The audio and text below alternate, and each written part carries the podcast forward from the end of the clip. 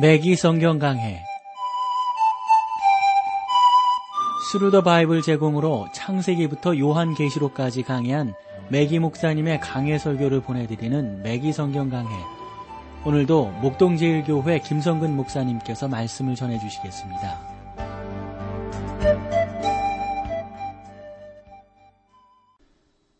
청자 여러분 안녕하셨습니까? 매기 성경 강해 자 오늘도 여러분들을 다니엘서로 아, 모시겠는데 다니엘서 4장 이제 뒷부분 나누게 되겠어요. 어, 보면 느부갓네살의 우울증이 참 심각한 것을 보게 되는데 참 본문을 보시죠. 4장 28절로 30절까지입니다. 이 모든 일이 나 아, 느부갓네살 왕에게 임하였, 임하였느니라. 열두 달이 지난 후에 내가 바벨론 궁 지붕에서 거닐세 나 왕이 말하여 가로되 이 큰 바벨론은 내가 능력과 권세로 건설하여 나의 도성을 삼고 이것으로 내 위엄의 영광을 나타낸 것이 아니냐 하였더니 느부갓네살은 다니엘의 경고에 주의를 기울이지 않았습니다. 심판이 내리기 전에 은혜의 한 해가 지나가게 되는 거죠. 참 하나님께서 얼마나 오래 참으시는지 우리가 참 가히 측량할 수가 없습니다. 그러나 악한 사람들은 하나님의 인자와 오래 참으심을 이해하지 못하는 거죠. 왕은 이제 파멸의 위기에 처해 있었습니다. 느부갓네살은 하나님께서 자기에게 주셨다고 이미 말씀하신 자신의 거대한 왕국을 둘러보았습니다. 그럼에도 불구하고 느부갓네살은 이렇게 말하게 되는 거죠. 이 큰 바벨론은 내가 능력과 권세로 건설하여 나의 도성을 삼고 이것으로 내 위엄의 영광을 나타낸 것이 아니냐.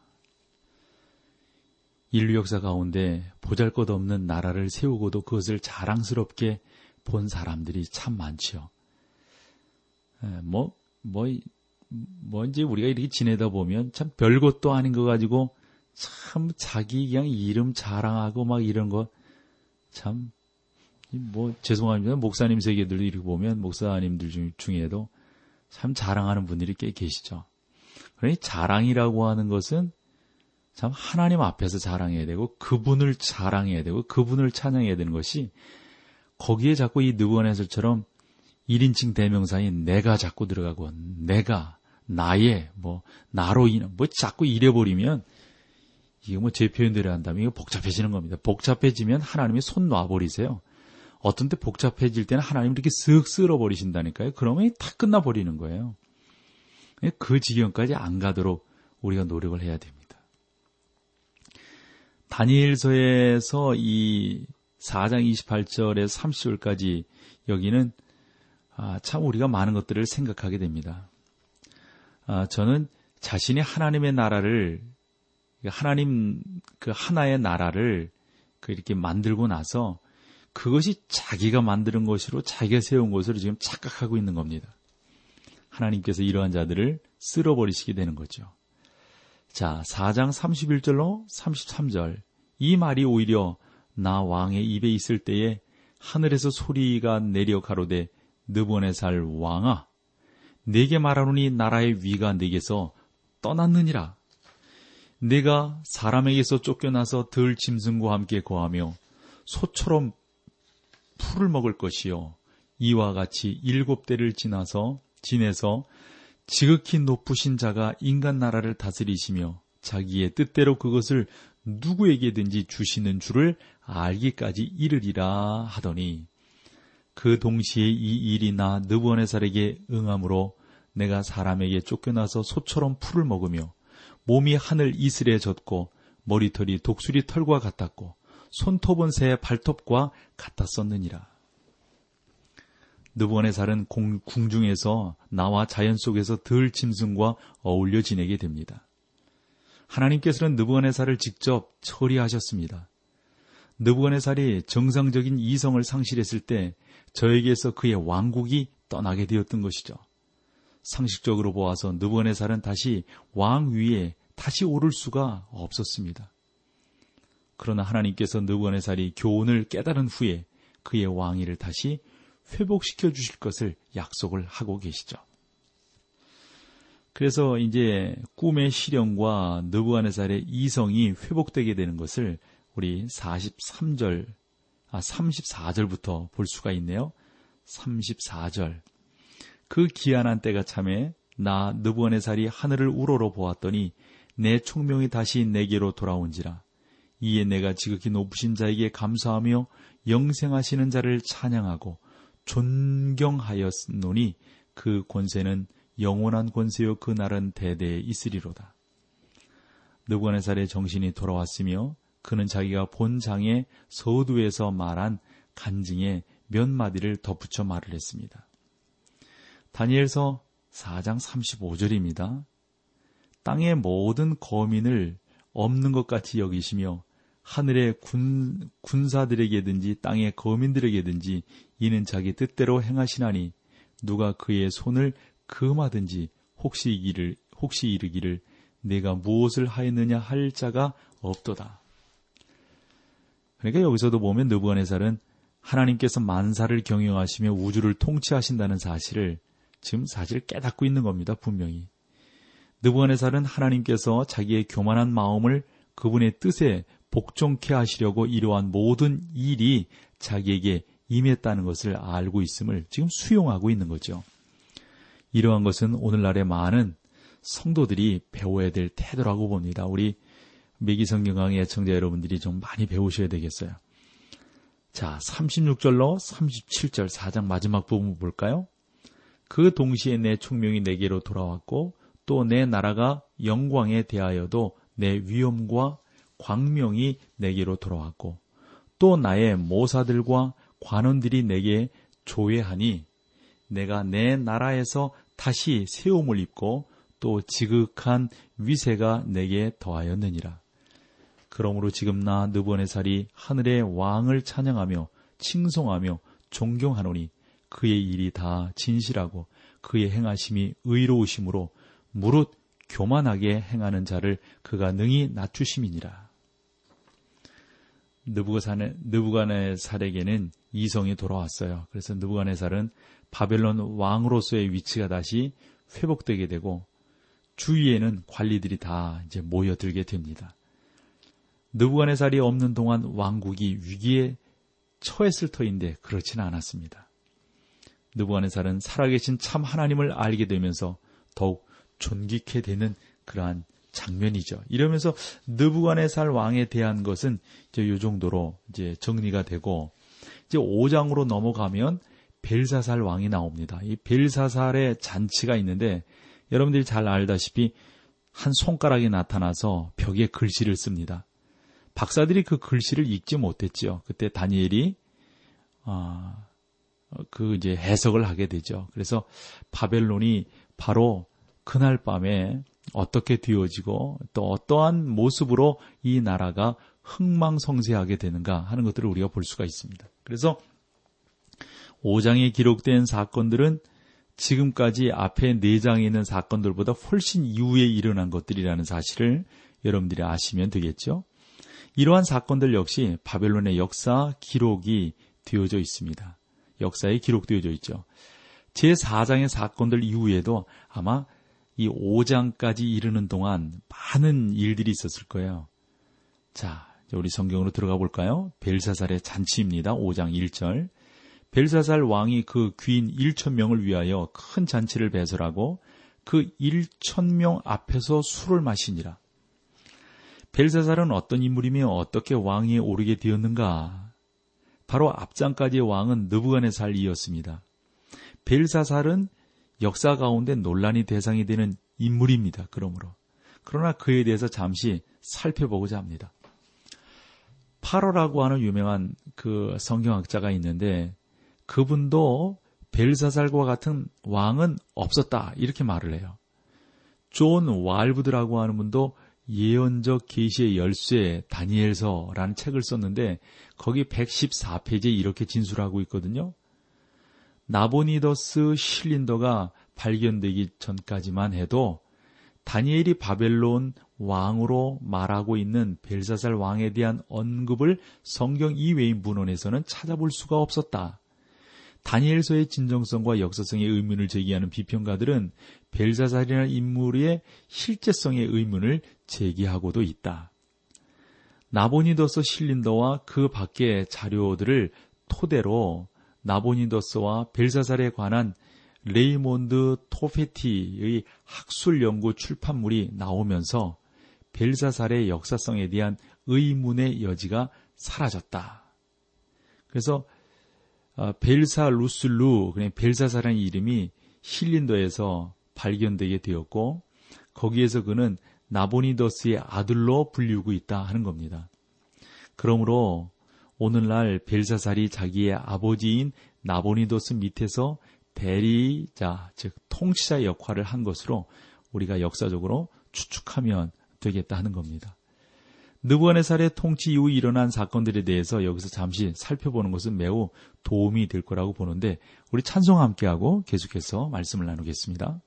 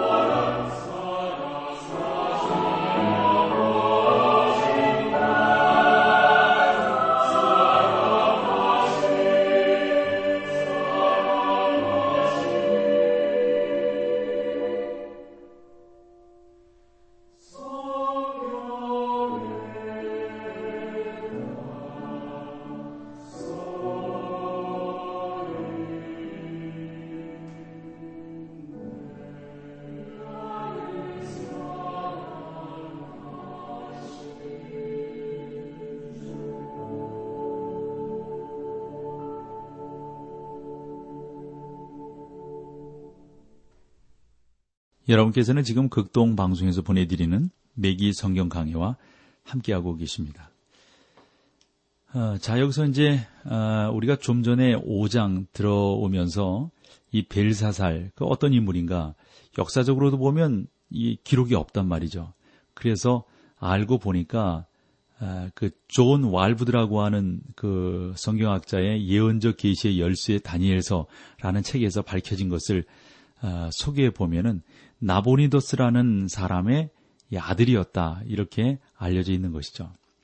그래서 우리가 이런 내용들을 좀 살펴보는 것이 다니엘서를 이해하는데 도움이 되기 때문에 조금 더 말씀을 드려보면 느보네살이 죽자 그의 외아들인 어, 윌러 물루닥이 주전 약 561년경 아버지의 왕위를 계승하게 됩니다. 이것은 왕하 25장 27절을 참조해 보시면 되겠죠.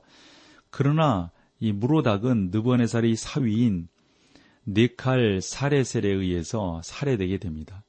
사레셀은 주전 약 559년경 왕위에 오르게 되고 사레셀을 사레셀의 뒤를 이은 그의 아들은 겨우 몇 달 동안 통치하다가 나보니더스 그러니까 느부갓네살의 또 다른 사위에 의해서 살해되게 되는 겁니다.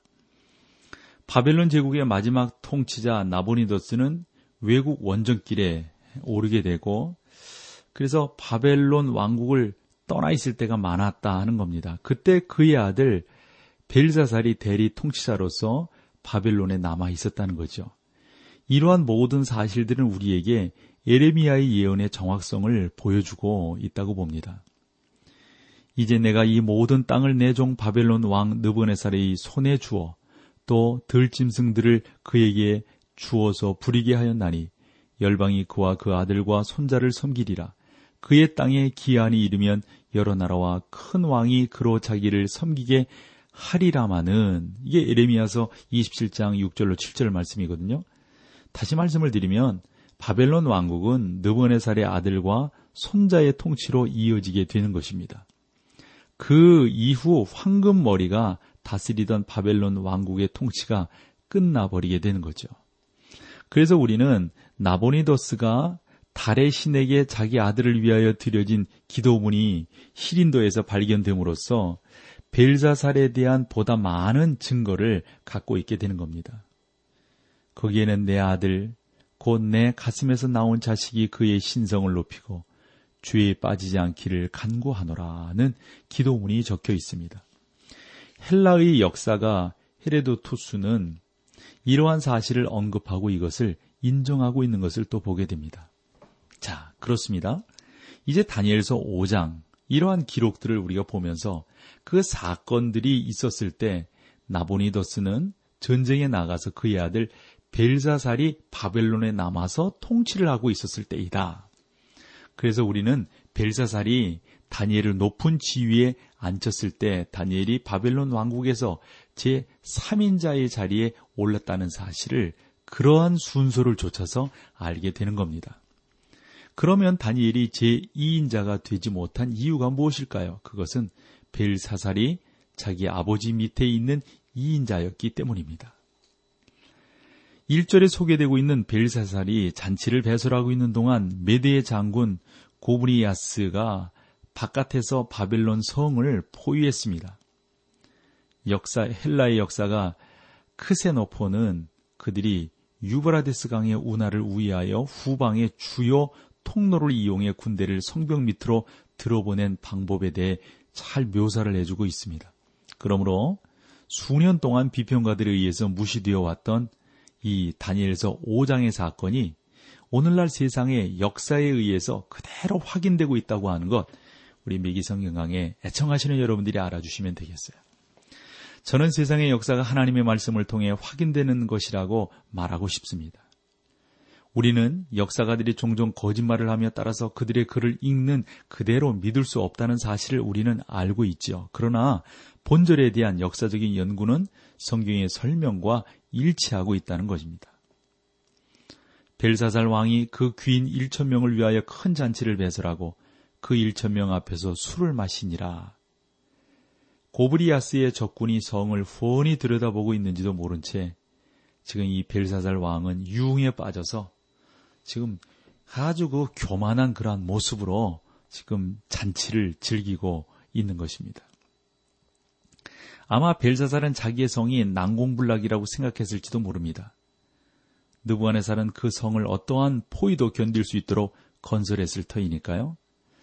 어, 말 그대로 성벽은 사실상 약한 아, 뭐랄까 한 30km 정도의 정사각형으로 이루어진 그러한 벽돌로 만들어졌다고 합니다.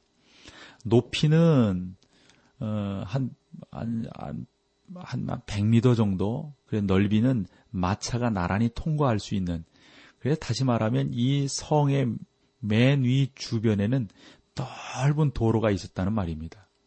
그래서 벨사살은 수년 동안 먹을 수 있는 물과 식량을 그 안에다가 준비해 놓고 살았던 거죠. 그리고 유바라데스 강을 통해 성으로 직접 들어오는 운하가 물이 들어오는 운하가 있었고요. 그래서 벨사살의 잔치는 밖에 있는 원수들에게는 겁을 주기 위해서거나 또는 안에 있는 군사들의 사기를 높여주기 위한 목적에서 아마 베풀어진 전략이 아니겠는가 싶은 거죠. 잔치는 성대한 칵테일 파티로 시작이 되었습니다.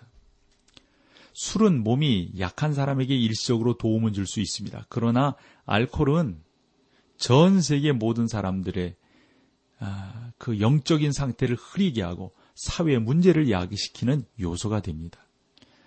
메기 목사님이 그런 면에 대해서 많은 이야기를 하고 있습니다. 사랑하는 애청자 여러분, 우리는 지금 우리 주변에서 얼마나 술이 많이 아, 판매되고 있는지, 뭐 매년 우리나라 그 소주 판매량이 늘어난다고 그러지 않습니까? 이러한 사실들은 특별히 뭐 그 음주 흡연이 더 10대로 넘어가고 젊은 층으로 넘어간다고 하는 사실은 우리가 이거 주의 깊게 생각하지 않으면 안 되는 것이죠. 참 안타까운 것은 이 어, 알코올로 말미암아서 가정이 파탄되고 교통사고가 나고 하는 걸 보면 참 너무 안타까워요. 이러한 습관들을 우리가 버리고 하나님의 말씀 가운데서 온전히 살아가는 삶의 자세가 무엇보다도 중요한 겁니다. 벨사살은 손님들로 하여금 자기가 배설한 잔치를 즐기도록 하기 위해서 성대한 파티를 개최하고 어뭐뭐 뭐 있는 최대한의 호의를 베푸는 거죠. 5장 2절로 3절을 볼까요? 벨사살이 술을 마실 때 명하여 그 붙인 느보네살이 예루살렘 전에서 취하여 온 금은 기명을 가져오게 하였으니 이는 왕과 귀인들과 왕후들과 빈궁들이 다 그것으로 마시려 함이었더라. 이에 예루살렘 하나님의 전 성소 중에서 취하여 온 금 어, 기명을 가져오매 왕이 그 귀인들과 왕후들과 빈궁들로 더불어 그것으로 마시고 벨사살은 단지 밖에 있는 적들을 무시했을 뿐만 아니라 술에 취하여 자기 할아버지도 하지 못한 일을 하고 있습니다.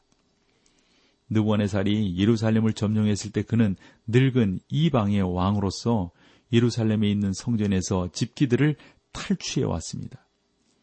그러나 살아계신 참 하나님을 알게 되었을 때 그는 그 기구들을 사용하지 않고 보관하게 됩니다.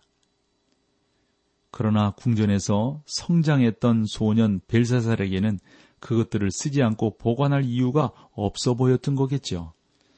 해서 벨사살은 이때다 싶어서 그 기명들을 꺼내오라 하고 손님들에게 그 기명으로 술을 마시라고 권하는 겁니다.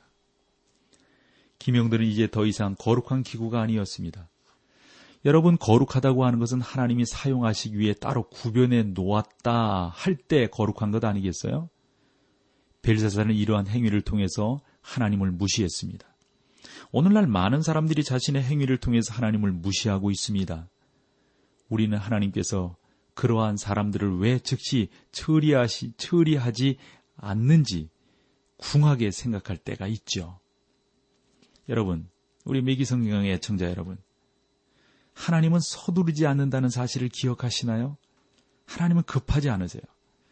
하나님은 바벨론을 또 벨사살 왕을 하나님께서는 주시해 보고 계신 겁니다. 벨사살은 자기 할아버지가 하나님을 알았고 하나님을 찬양하고 높은 사실에 대해서 알고 있었음에도 불구하고 그러나 그는 고의적으로 하나님을 무시하고 모독했습니다. 잠언 29장 1절에 보면 이런 말씀이 있습니다. 자주 책망을 받으면서도 목이 고든 사람은 갑자기 패망을 당하고 피하지 못하리라. 잔치에 참여한 사람은 몹시 술에 취해 있었고 그러한 방탕과 타락의 극치를 보여주는 현장이 지금 널려지고 있는 겁니다.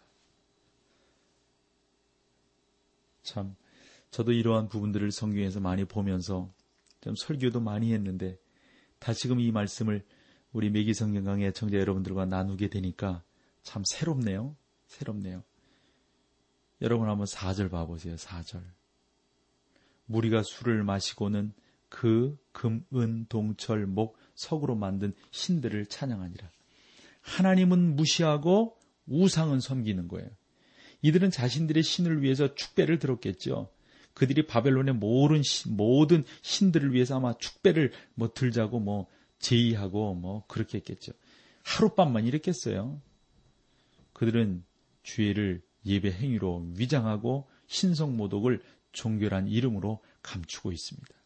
이렇게 될 때 하나님의 손가락이 벽에 나타나서 글씨를 쓰게 되는 겁니다. 그 사실은 이제 다음 시간에 여러분들과 함께 나누도록 하겠습니다. 오늘 여기까지 하죠. 함께 해주셔서 고맙습니다. 매기 성경 강해 지금까지 Thru the Bible 제공으로 창세기부터 요한계시록까지 강해한 매기 목사님의 강해 설교를 목동제일교회 김성근 목사님께서 전해주셨습니다. 이 시간 방송 들으시고 청취 소감을 보내주신 분께는 나침반 출판사에서 신앙서적을 보내드립니다. 청취 소감을 남겨주실 분들은 극동방송 홈페이지에 매기 성경 강해로 들어오셔서 사연을 남겨주시거나 문자로 참여하실 분들은 한 통에 50원의 유료 문자 샵 1069, 샵 1069번으로 보내주시기 바랍니다. 매기 성경 강해 오늘 순서를 마칩니다.